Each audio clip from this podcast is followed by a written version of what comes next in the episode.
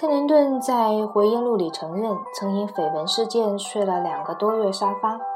日后有外国游客参观白宫，导游大可指着总统客厅的沙发说：“切勿小窥这件家具，它是美国历史的一个组成部分，象征着魔鬼的诱惑和自我的完善。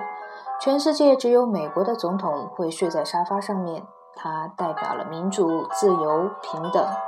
这是我们的立国精神，让我们一起感谢主，阿门。”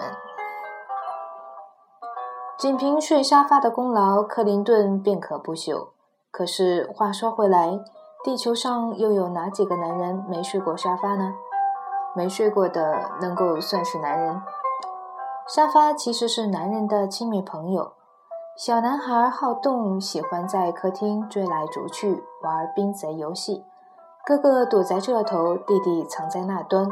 一张三座位的沙发被用作街头巷战的布景道具。在孩子眼里，它庞大如一座城市，承托着无比的探索勇气。极致成长惨绿少年，趁父母不在，把新相识的女友带回家里，寻地欣赏完旧照片。接下来的内容便是把沙发全充辽阔荒野，再把天花板的吊灯想象成繁星闪闪。两人在软软的椅垫上露营，半闭着眼睛诉说天长地久。迷糊恍惚，你们手忙脚乱地在沙发上跨进了生命的新门槛。少年之后便是成年，出外闯荡，暂居于远乡异域的亲友家里，睡得最多的地方恐怕仍是沙发。躺于其上，你同时替自己和人类规划了最浪漫的理想。成年之后是成家立室，当所有的理想都被现实取代。每天下班回家，吃过饭后，老婆在睡房里聊电话和敷面膜，你则瘫坐在沙发上看有线和喝啤酒。荧屏上的圆球不断滚动，你告诉自己，正如法国对英格兰，生命未到最后一秒，未知胜负。沙发是你独白心事的忠实听众，他若有灵，恐亦为你叹息。万一为了或大或小的理由跟妻子冷战。你更难免有一段日子会被克林顿化，沙发成为你的怒海孤舟，是你最后的安全所托。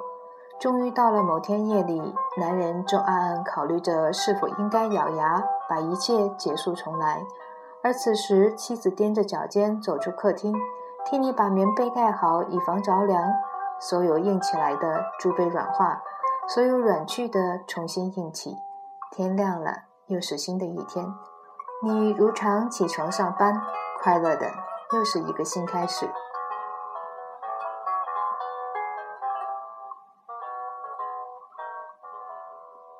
熟悉马家辉的都叫他马博士。他和梁文道、林夕被戏称为香港的麦子三人团。梁文道眼中的马家辉是港式专栏文学里一把不从流俗的声音。